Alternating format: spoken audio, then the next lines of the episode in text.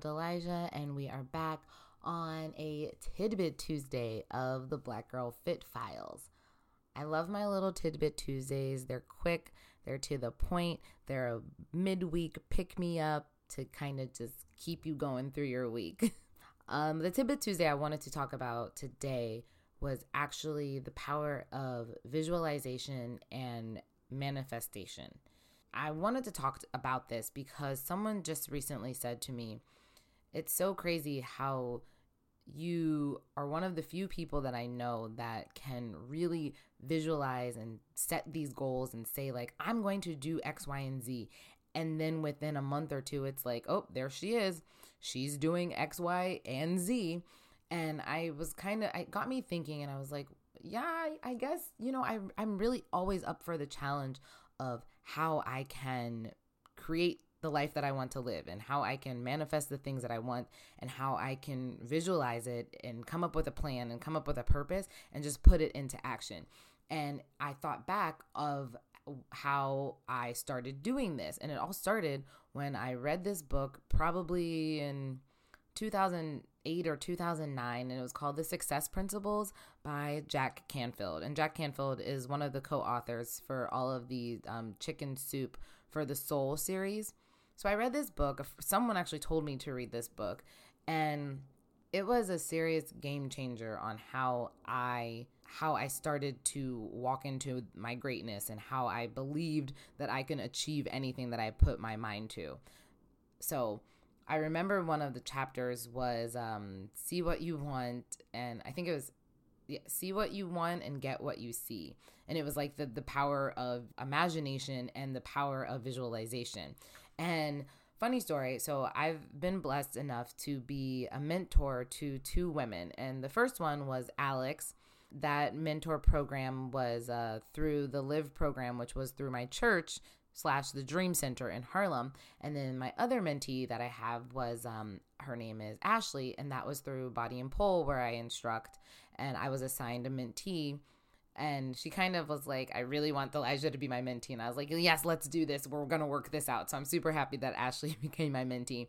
But I remember the first meeting that I had with both of them and you know it was all about like the things that they want in their lives and how to get them and and how to go after things and you know the typical like first meeting i said to them i was like okay you guys this sounds weird. It was it was two separate of uh two separate occasions but i was like i know this sounds weird but you have to have the interview. And they both kind of like looked at me and they were like the interview? So i explained to both of them that the interview is when you choose to be interviewed by anybody in the world that you want to be interviewed by.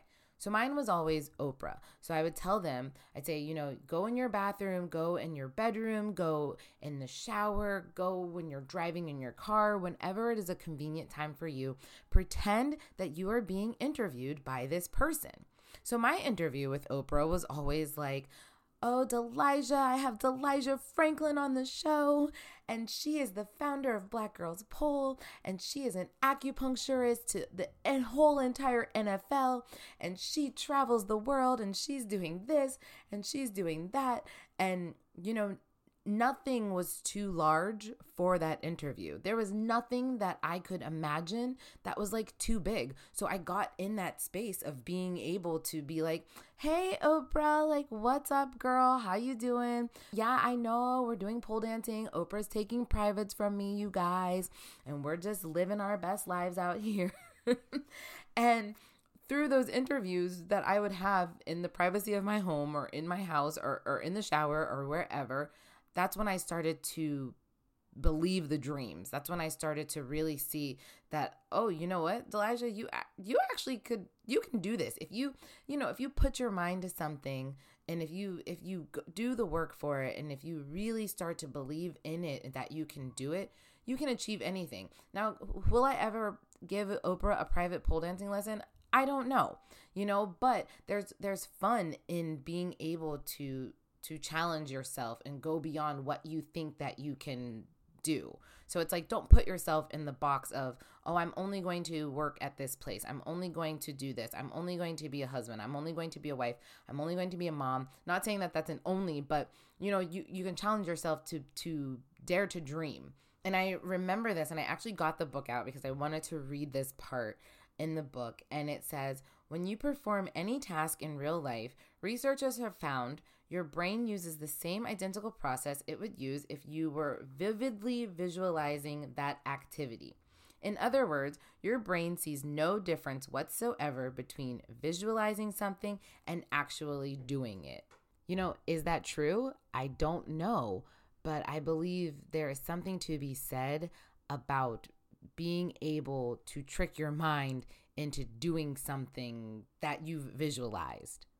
So all of that to say, you know, there's there's nothing wrong with a little visualization. There's nothing wrong with a little interview while you're in the shower with Oprah, with Ellen, with Steve Harvey, with anybody that you want it to be. Because, you know, eventually your visualizations and your dreams, they'll match up with each other. The things that you visualize and the things that you start to do, it'll all start to match up with each other. And before you'll know it, you will be the walking manifestation that you used to visualize yourself being.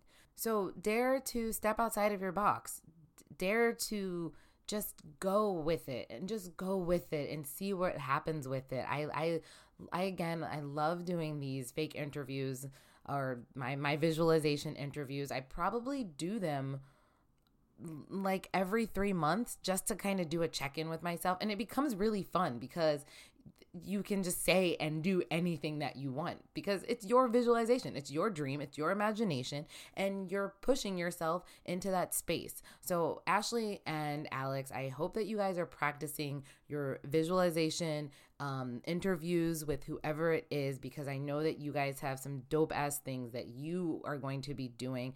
And that's with anybody, anybody that's listening. Just, just don't be afraid to to try and don't be afraid to to dream big and i kind of will just leave you guys with that because you know if i can do it and if i can say i want black girls pole to go to Bali next year. Wink, wink. I want to be an acupuncturist for the NFL. I want to do X, Y, and Z. I want to have a farm and I want to have horses and everything like that. Then eh, there's nothing wrong with me saying that I want to do that because if you don't think of it or if you don't put it out there, then it will never happen. But put put the things into the universe and put the things out there and you never know what's making space for you. You never know who's going to catch it and be sure to say it out loud. That's why the interviews are so important because you say it out loud, you hear yourself, you confirm it, you declare the things that you want. And again, who knows what will happen with those dreams. So that's all I wanted to say. I'm getting a little preachy. I get really excited about this, but um, that's you guys' get them goal.